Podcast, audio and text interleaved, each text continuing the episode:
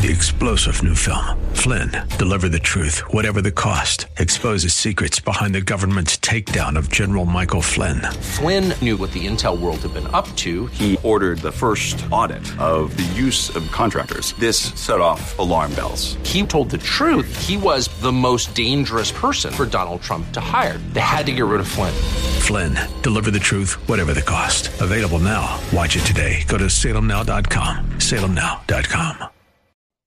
Welcome once again to the Pat Williams Saturday Power Hour here on 94.9 FM and AM 950, The Word in Orlando.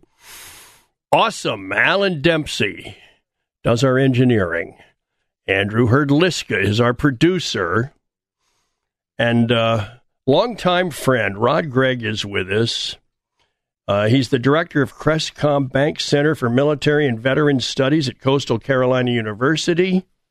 A prolific author on a wide range of topics, historian of note, but he has really shifted gears, and he's written a marvelously helpful book called The Word, and it's a captivating history about the world's most popular book. You know what I'm talking about. Rod, welcome. I'm so glad you're here. How are you? Hey, Pat. Thanks. Good to be with you. And I'm glad you... have weathered the bad weather up your way in North Carolina. I hope all is well. It is. Thank you so much for asking. Tell me about the background of the book. What was the mission here? What was the purpose? Well, I think, I'm a historian, of course, and before that, even I'm a Christian, so I have a deep respect and love for the Bible, and as a historian, I always want to know and understand the backstory, what's behind things. And so it was my hope for a long time to be able to write a history of the Bible. And I will say that the content, the story of how we got the Bible really is extraordinary. And I think it's something that has hopefully great appeal to people because it's the one book that's found in 90% of American households today. There are 12 chapters in your book, and I'm just going to pretend here, Rod, that we're sitting in your classroom and you're teaching us. So let's start with the first topic, inspired by God. That's where you open your writing. So let's start there, inspired by God. Talk to us. Well, that's the position held by Christianity through the ages, that the Bible is inspired by God in its original autographs and that it has been textually faithfully transmitted through the ages to us so that when you open an English language or faithful translation of the Bible in any language, that the Bible that we read today is faithfully transmitted through the ages for us and carries the same message and power that it did in ages past. Then you move to a big topic. It's simply called the Old Testament. What are you writing there?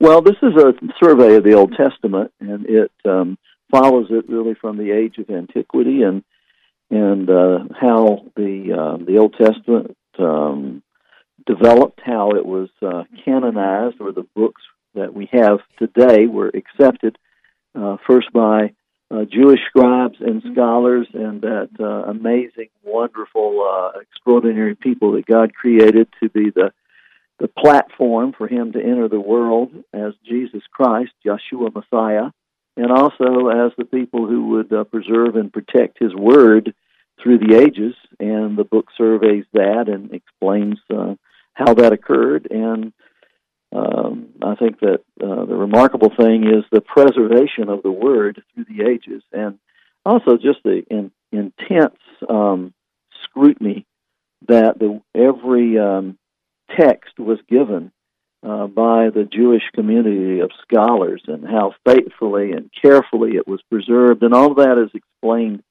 in detail in that chapter. And then you move to the New Testament. Tell us about that. That's chapter 3.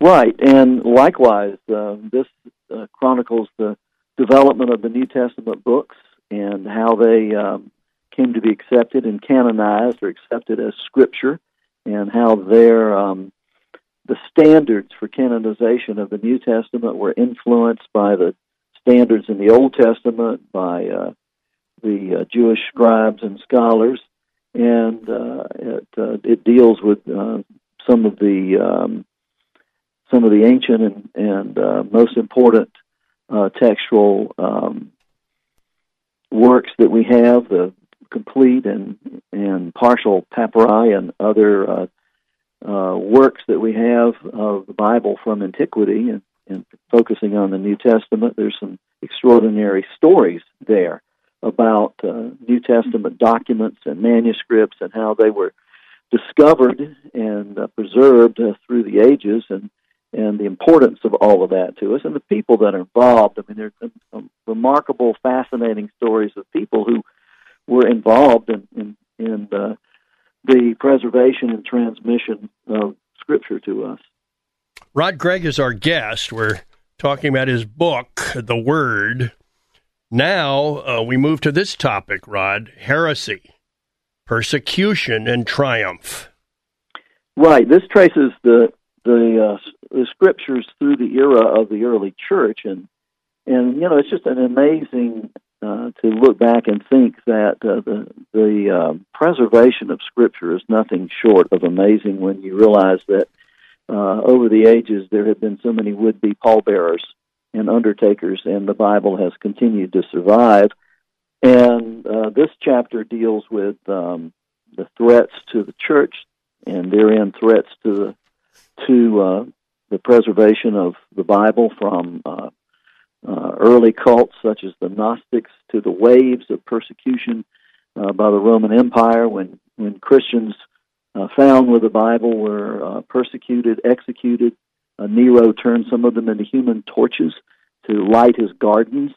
And these stories are told here, and the preservation of Scripture, and how it has come to us, and how the New Testament came to be canonized. I want you to explain light in the darkness. That's your next topic. Right, and that's a chapter that deals with the preservation of Scripture and how it came through in the early ages of the Christian era, and the development there, and just a remarkable, I think, story there of, I think, the misconception sometimes that there were church councils that picked and some books and discarded other books, and that somehow a group of men got together and had a council and decided, okay, this is the New Testament, and nothing could be further from the truth. The books that we have in the New Testament today emerged in the early church, and they faced the same rigorous, tough scrutiny that the Jewish scholars, because that was the precedent, the Jewish scholars had set for Scripture. And over time, through what historically Christianity has said is the work of the Holy Spirit, certain books emerged as others were discarded and used in the early church, so that as when these church councils, the famous church councils, began to meet, which most of which were in the 4th century A.D., the canon, the books that we accept as the New Testament, already was accepted by the church, already existed, and what the councils did was recognize that. Now, Rod Gragg is our guest, talking about his new book, God's Truth Abideth Still. Explain that one.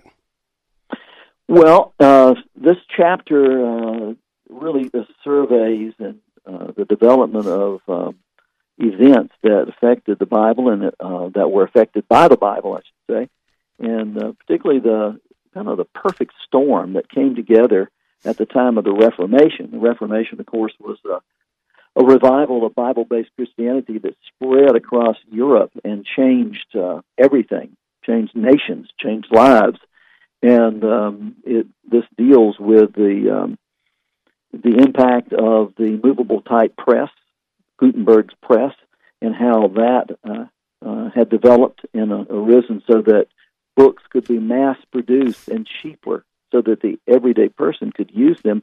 Also at a time when the Reformation brought back this great emphasis on Scripture as the foundation of faith, and the two together were like a perfect storm. And I would also say that the book also deals with other technology, things perhaps people don't think of as technology, such as the Greek language of antiquity and the Roman roads. You know, Alexander the Great conquered much of the civilized world, the Mediterranean basin, and then as far away as scholars believe as India in the 4th century B.C., and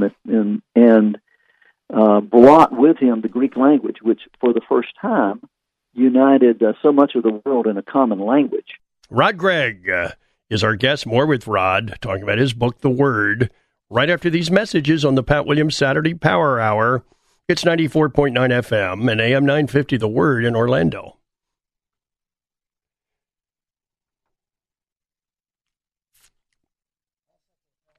Author Rod Gragg is with us. His new book is out. It's called The Word. And Rod, we now have arrived at this interesting topic. Let there be light, you write. Explain. Well, this work surveys the early development of English language translation of the Bible, and it really is the story in many ways of William Tyndale. Now, he was preceded a century or so earlier by John Wycliffe, who translated the Bible into English, Old Middle English it's called. We would have difficulty reading it perhaps today, but it was English, and he did that, but this was before the Gutenberg press really could print books and get them out. Everything was done by hand. It was laborious. Couldn't do many. They were very expensive. But people, it was said, would rent them for a cartload of hay. It was that considered that precious. And, of course, after Wycliffe died, church officials had his body dug up, disinterred, burned, and his ashes thrown in a river, trying to suppress this, but it didn't take.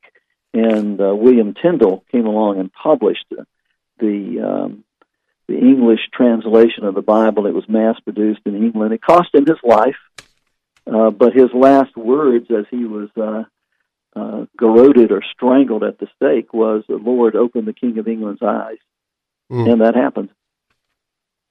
I want you to explain the next topic to us, the Holy Bible in their mother tongue.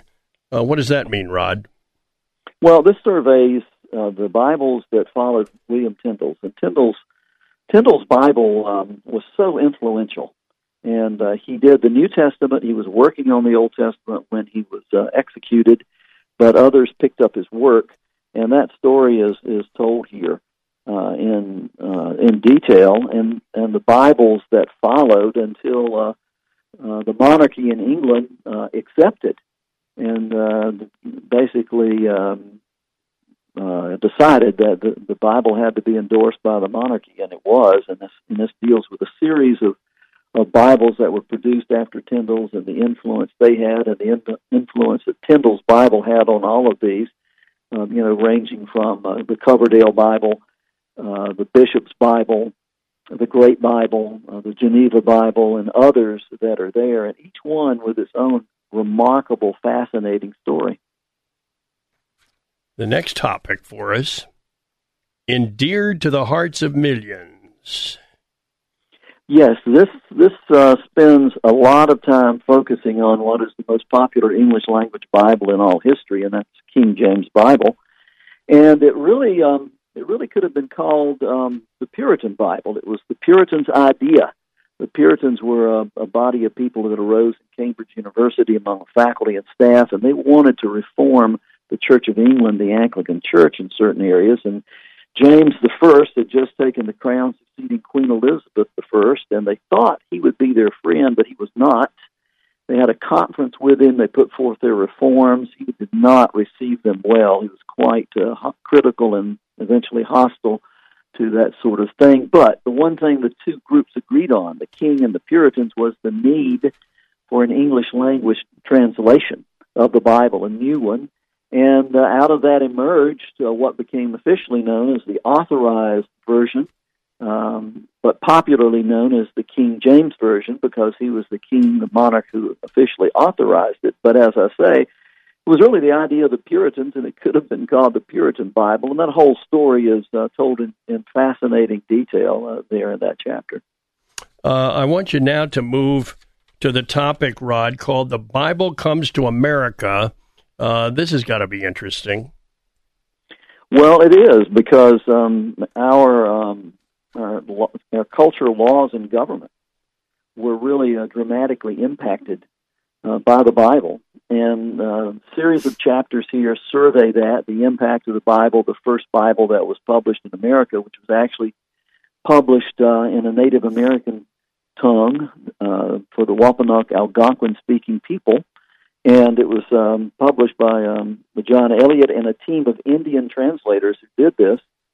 But we also deal with the impact of the Bible that came through the Puritans, the Geneva Bible, King James Bible used by the Puritans, and then through the colonial era, just the impact of the Bible up to the founding of the nation. Because it's not an accident that the Declaration of Independence says in its preamble that all men are created equal and are endowed by their Creator with certain inalienable or God-given rights, life, liberty, pursuit of happiness. All of that is Bible-based. And so these chapters survey the impact of the Bible on the formation of America, which was remarkably unique in history.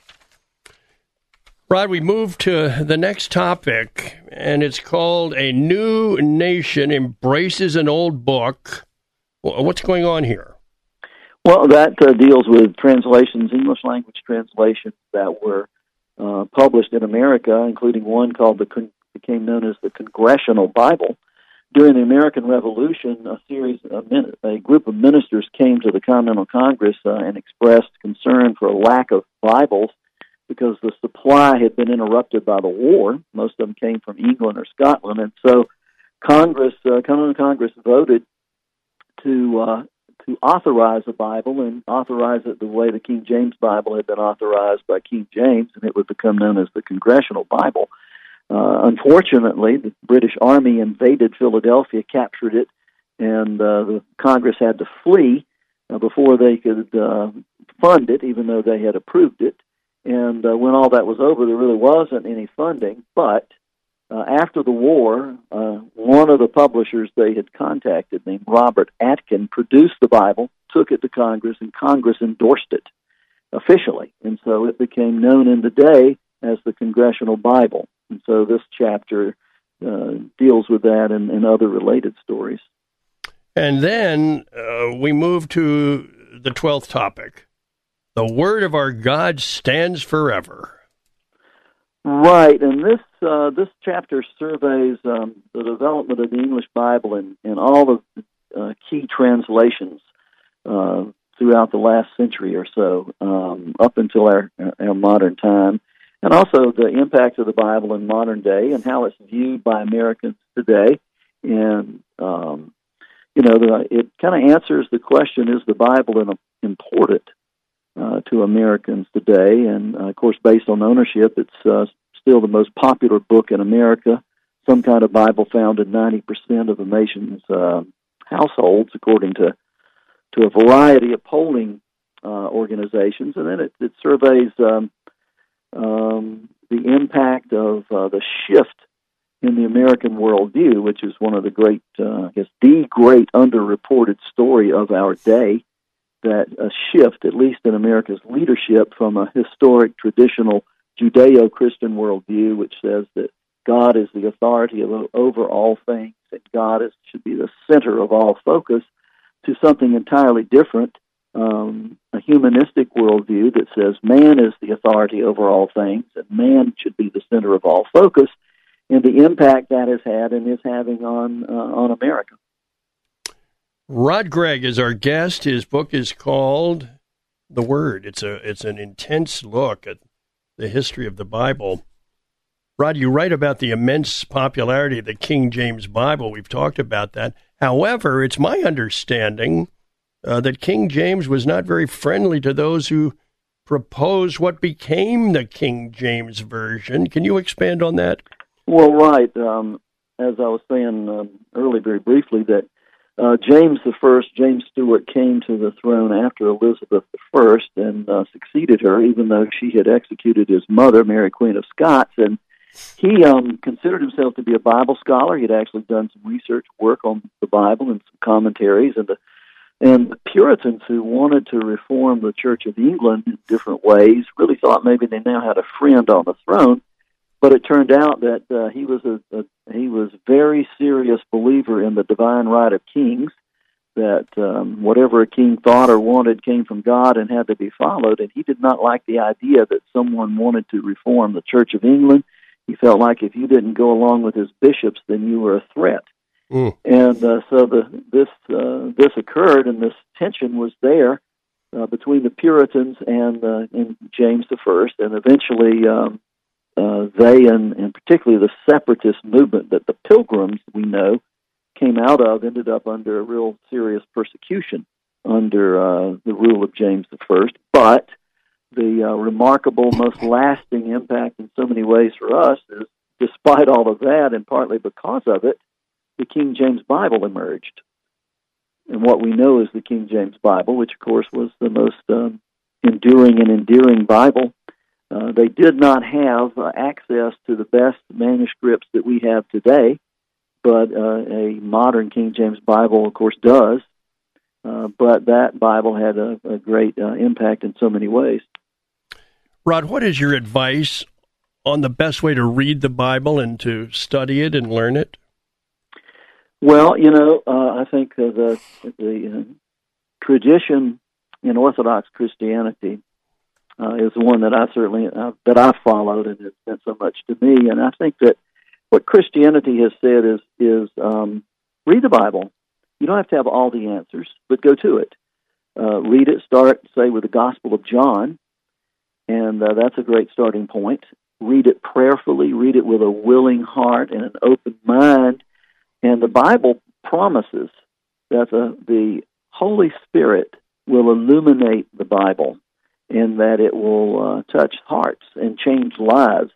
And I think I got to tell you, you know, that after doing all of this, I think that the most remarkable thing to me after spending all this time on the history of the Bible is that here you have this work that was produced over the course of 1,500 years in three different languages from antiquity, Hebrew, Aramaic, and Greek, by some 40 different human writers, diverse, and yet over all that time, with those different languages, with all those writers, there is a unified theme that can be summarized in a single verse, John 3:16, "For God so loved the world that he gave his only begotten Son, and whosoever believes in him will not perish, but will live forever."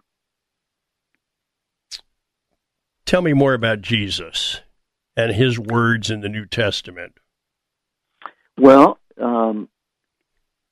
that, you know, the Bible is God's love story, and what it basically says is that God created us, he loved us from the beginning, he gave us the ability to reject him, and we are masters at doing that, and he had a plan of salvation.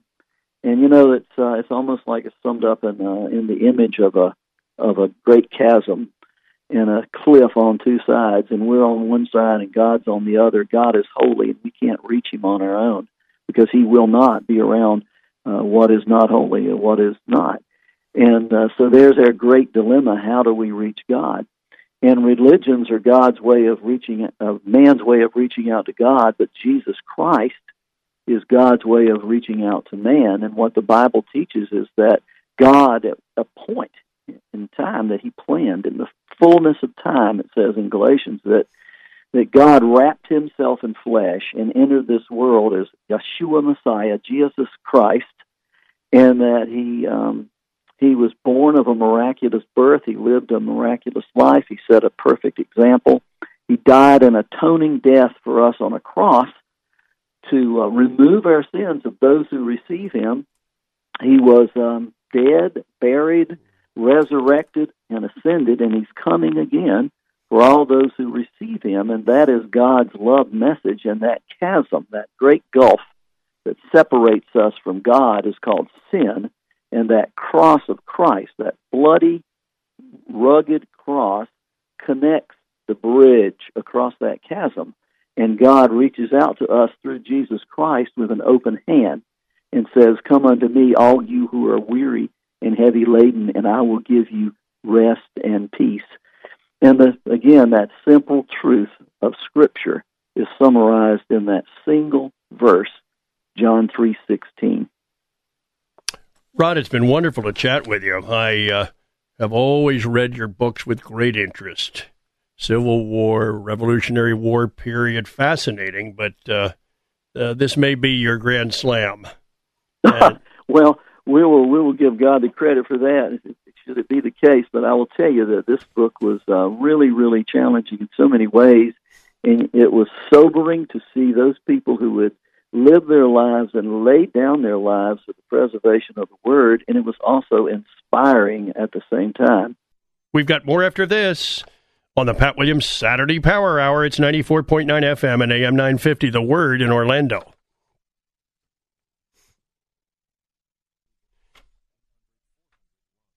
Rod Gragg, our guest in that first segment, talking about his book, The Word. Heath Adamson joins us from Springfield, Missouri, author of Grace in the Valley. How are you, Heath? Hey, good morning, Pat. It's a pleasure to be with you. I'm doing fantastic. So nice of you to join me, and I'm happy to talk to you about Grace in the Valley. Interesting title, Awaken to God's Presence When He Feels Far Away. What does that subtitle mean? When we study Scripture, it's apparent that God is everywhere, God knows everything, and God can do anything. And yet at the same time, sometimes we experience situations that do not line up with what we know to be true about God. And because of that, sometimes He feels far away. And I travel a lot, I speak frequently, and the primary question I get is this: if God is so close and so powerful and knows everything, then why am I experiencing some of the situations I'm experiencing? So, yep, that's what the subtitle means, Pat. I want you to explain the introduction of your book, But I Still Love You. What's that mean?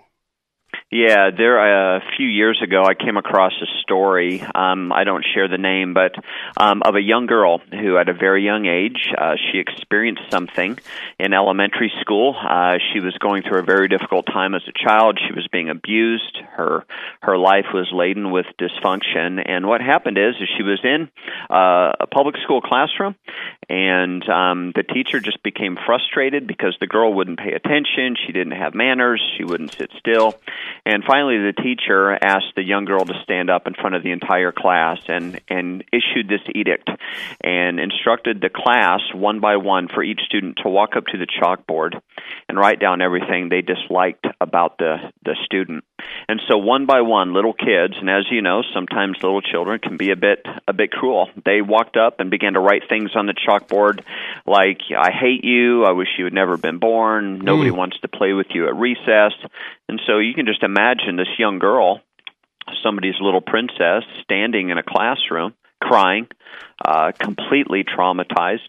Well, unfortunately, those words on the chalkboard in many ways became formative, and I would even suggest prophetic.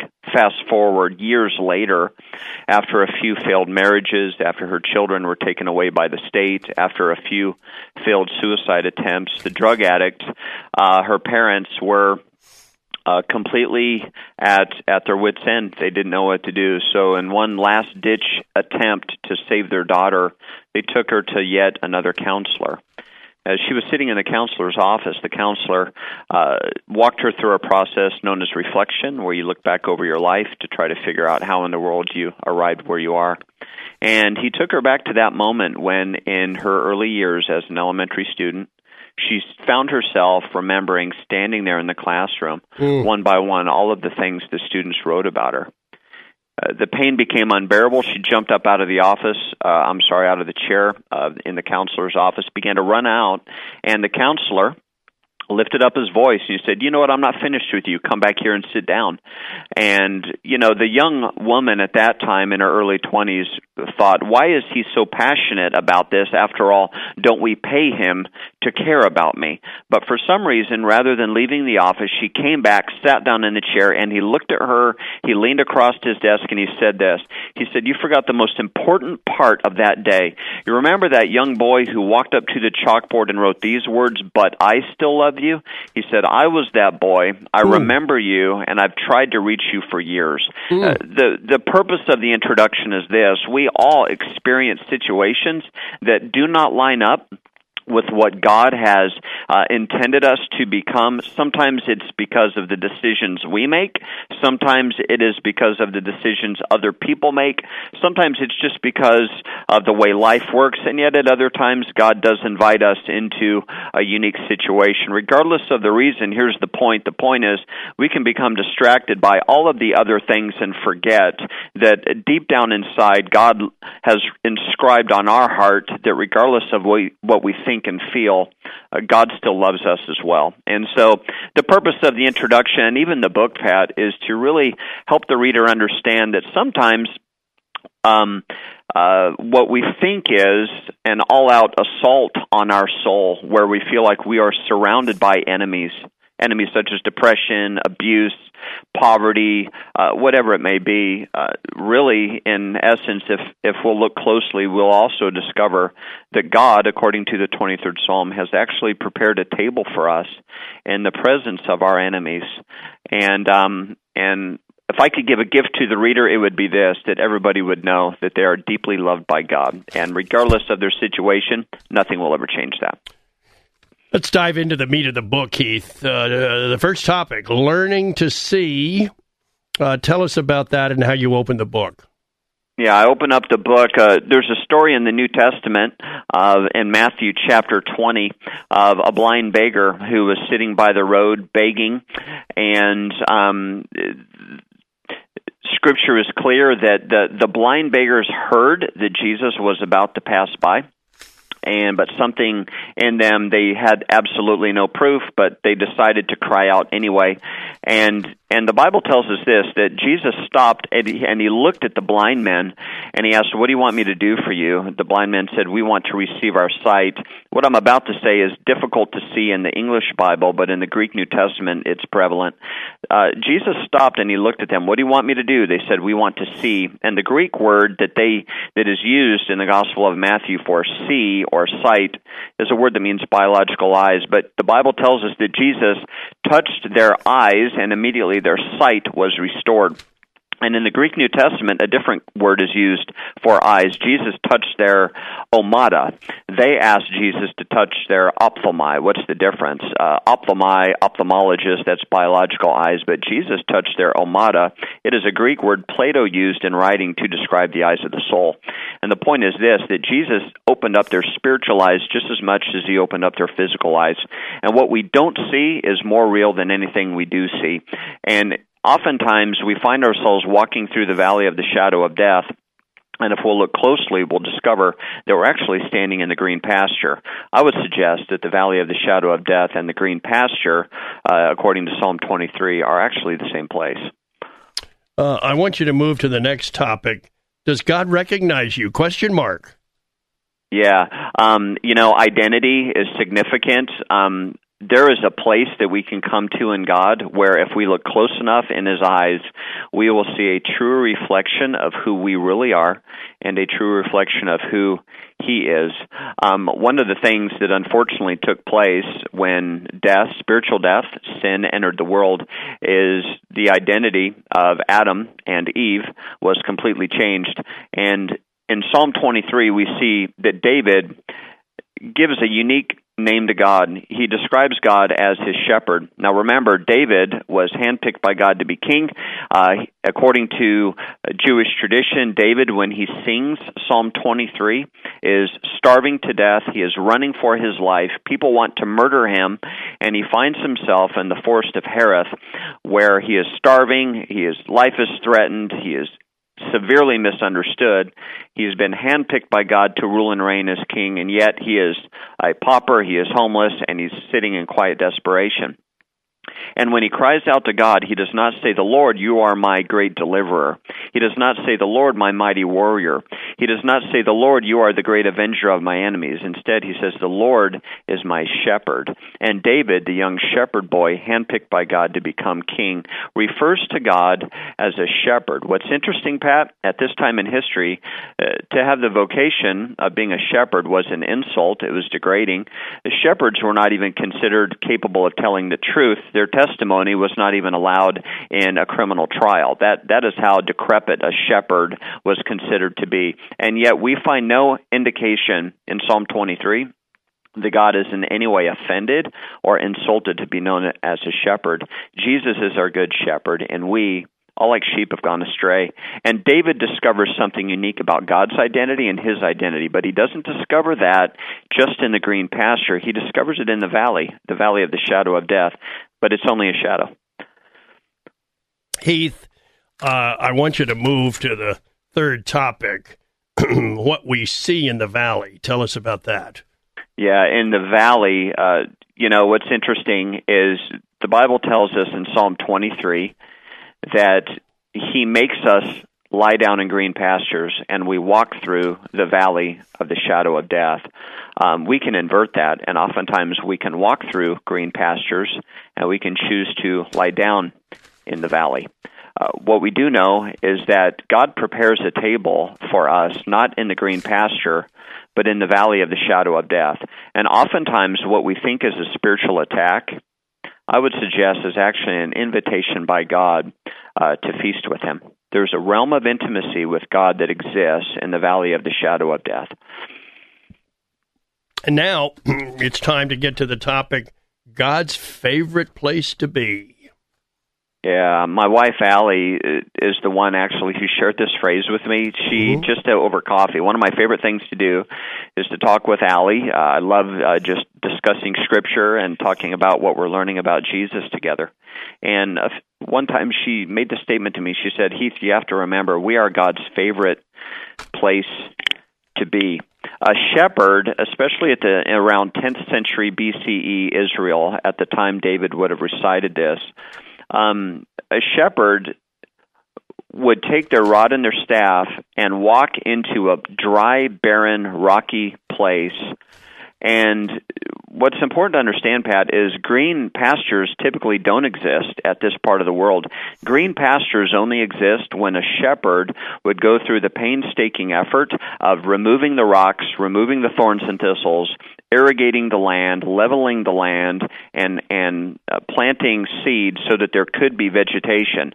When the Bible talks about God making us lie down in green pastures, it's a reference to a practice that Jewish shepherds at that time would employ. A Jewish shepherd was often known to, after he went through, because again, shepherds were typically men, after a shepherd would go through the work of digging up the ground, removing the rocks, and making a place, a safe place for the sheep to feed as well as lie down, shepherds were known at nighttime to lie down with their sheep. And you get this picture of a shepherd who goes through in the midst of the summer heat in the Sinai Peninsula, the sweat of his brow dripping off of his face, and here is a shepherd, and the shepherd knows that at some point all of this work will be over, and I will be able to lie down with the possession of mine that I deeply love and appreciate, my sheep. So when it says he makes us lie down in green pastures, in essence, what David is saying is, you know what, I believe we can be so close to God the Father that God, in many ways, even during our night season, will lie down with us, that we are never alone, we are never isolated, that God loves us enough to take us to a place, and even if the place is barren, dry, and there is no life, God himself will invest the time to cultivate the ground so that there can be a special place just for us to be with him and rest.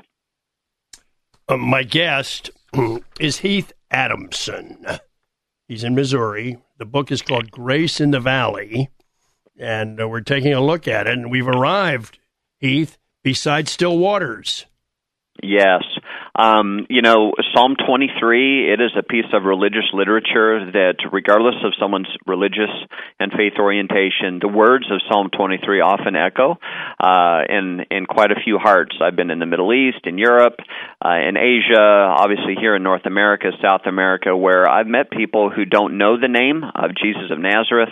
They've never even made a commitment to walk out their life as a Christ follower, and yet many of them knew the words of Psalm 23. It's a poetic passage. It is beautiful literature, but there's something about the language that seems to capture the heart of people who may not even confess Christ as their Savior yet.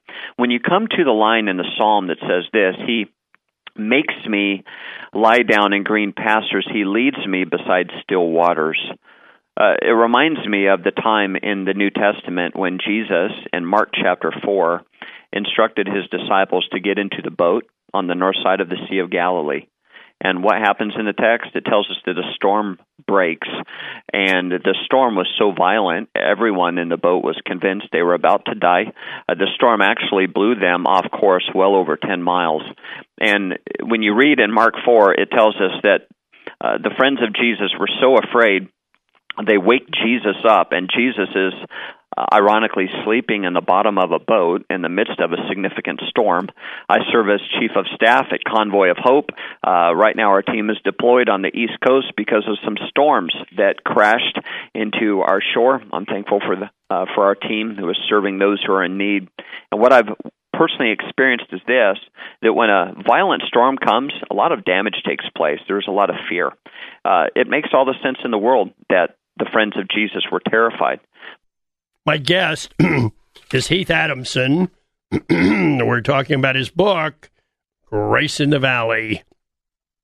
I'm Pat Williams. It's the Saturday Power Hour, and you're listening, to 94.9 FM and AM 950, The Word in Orlando. Heath Adamson is with us from Springfield, Missouri. His book is called Grace in the Valley, and Heath, we've arrived at running in the night.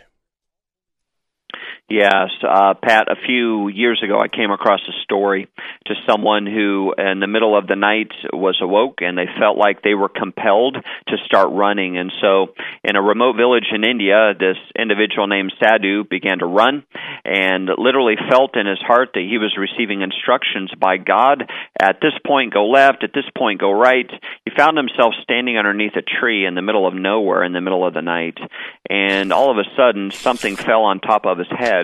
And he looked up, and there was someone in the tree who was about to commit suicide and hang themselves. The point is this, is in the middle of the night, someone dared to listen to the whisper of God, and because of that, someone's life was changed. Sadhu was able to prevent a tragedy, a suicide from occurring, simply because he listened to the whisper of God. Oftentimes, the voice of God comes to us disguised in obscure, unique ways. We love it when the voice of God comes to us, when we are in a green pasture, but when we experience a situation that does not line up with God's goodness, oftentimes we tend to think that God is far away, but it's then, in those moments, when God draws close to us. The presence of a shadow in the middle of the night season is an indication that there is a light much greater just off in the distance. So when we walk through the valley of the shadow of death, it's important to understand that the only reason there is a shadow there is because a light exists beyond. It's important to remember the Hebrew Sabbath begins not at sunrise, but at sunset, when darkness begins to creep upon the earth. That is when we remember God, and it is then in those moments when we can learn to identify His voice more clearly. Tell us about pieces and lids and what that means. Yeah, when I was a kid, I loved going to my grandma's house, and I loved going as a preschooler. It's the only place as a preschool kid where I could drink black coffee, drink Coca-Cola, and eat oatmeal cookies on Saturday morning for breakfast. And one of my favorite things to do with Grandma was to put together puzzles. She put together the huge crossword puzzles with 6,822 pieces. Well, I remember as a kid thinking this, Pat, what would happen if I switched Grandma's puzzle lids. What she used to do is take the puzzle lid off, prop the lid up against the wall, and take all of the pieces and assemble the puzzle based on the picture that was on the lid of the puzzle. But when I switched the lids to her puzzle box, I watched how she, in frustration, was trying to put together a picture that the creator of the puzzle never intended her to put together. And sometimes in life, our lid can get switched. We can have all of the right pieces like prayer, and Bible reading, and generosity, compassion, community, friendships, relationships, family. We can have all of the right pieces in life, but if our lid gets switched, we invest all of our time and energy putting together an image of something that was never intended to be put together to begin with. Sometimes when we feel like we are standing in the valley of the shadow of death, our lid gets switched because actually, if we look closely, we'll discover we're standing in the green pasture. By the way, how did your grandmother react to your tricky little act there? Yeah, well, I'll tell you what, Pat, it's the first time I ever heard my grandma cuss at me, and it's also the first time she ever spanked me. And I'm telling you what, that 85-pound grandma could hit me pretty hard. Next topic. Whose shadow is it anyway? Question mark. Yeah, oftentimes when we find ourselves in a situation that does not line up with the goodness of God. And, candidly, Pat, I didn't grow up in church. I met Jesus when I was 17. I came from a background where I was steeped in the occult and drug abuse at a very dark past. And about 24 hours after meeting Jesus at the age of 17, I had a fairly miraculous life change. After that happened, I quickly realized that just because you love God and just because God loves you does not mean that life is easy. Jesus made it clear in this life you will have trouble.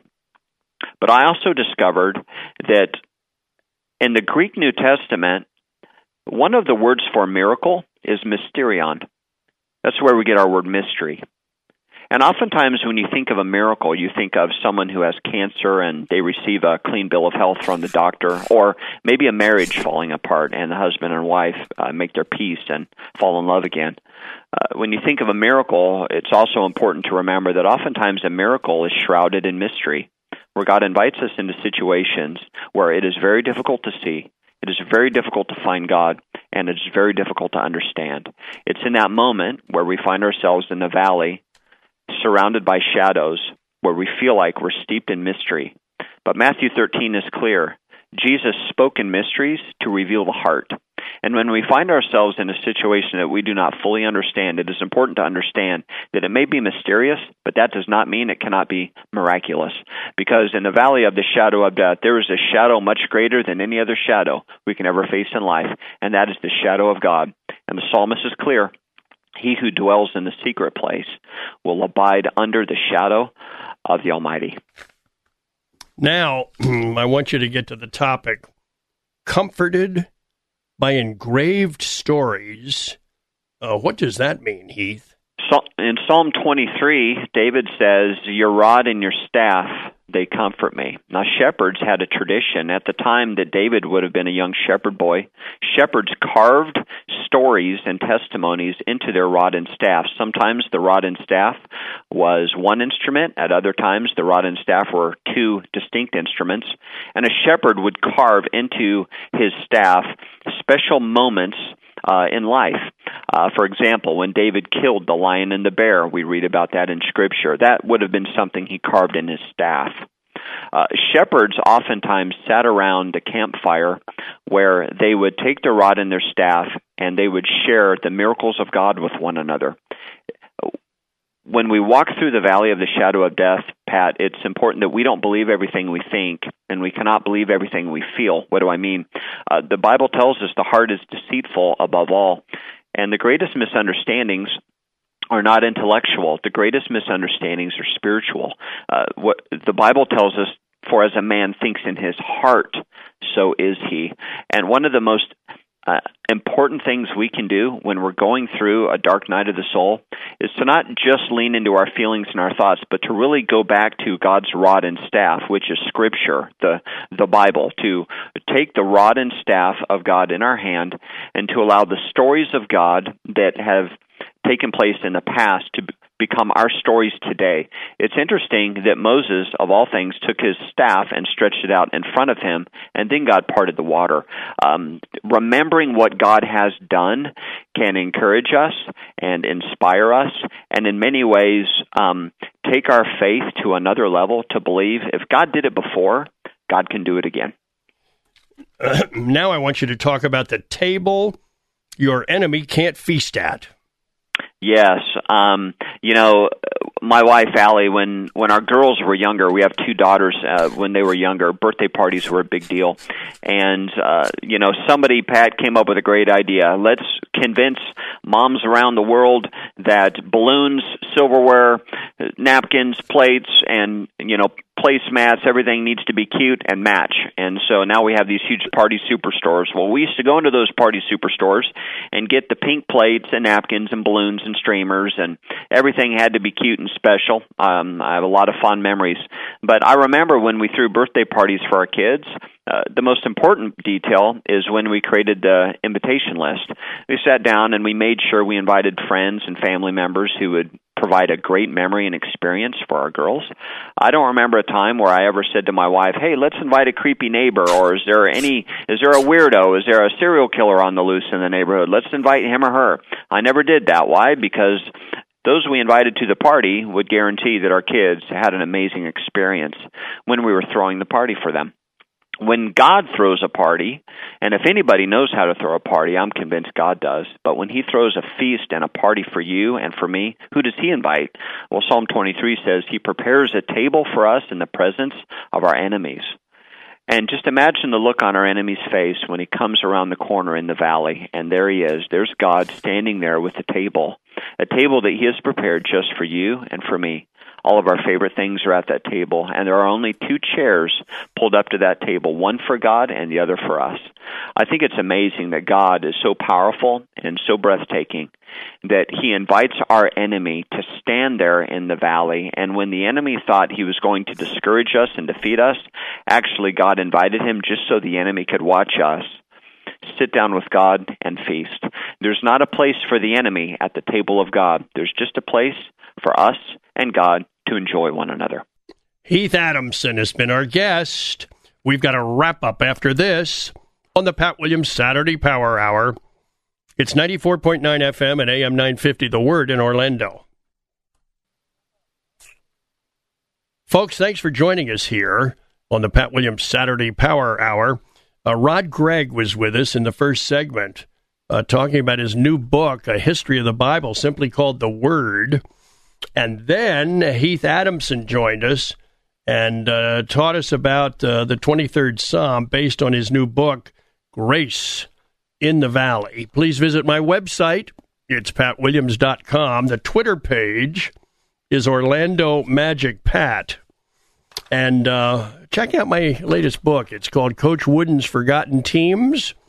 We take a look at Coach Wooden and his summer camps and what we can learn about coaching and getting along with people and being successful.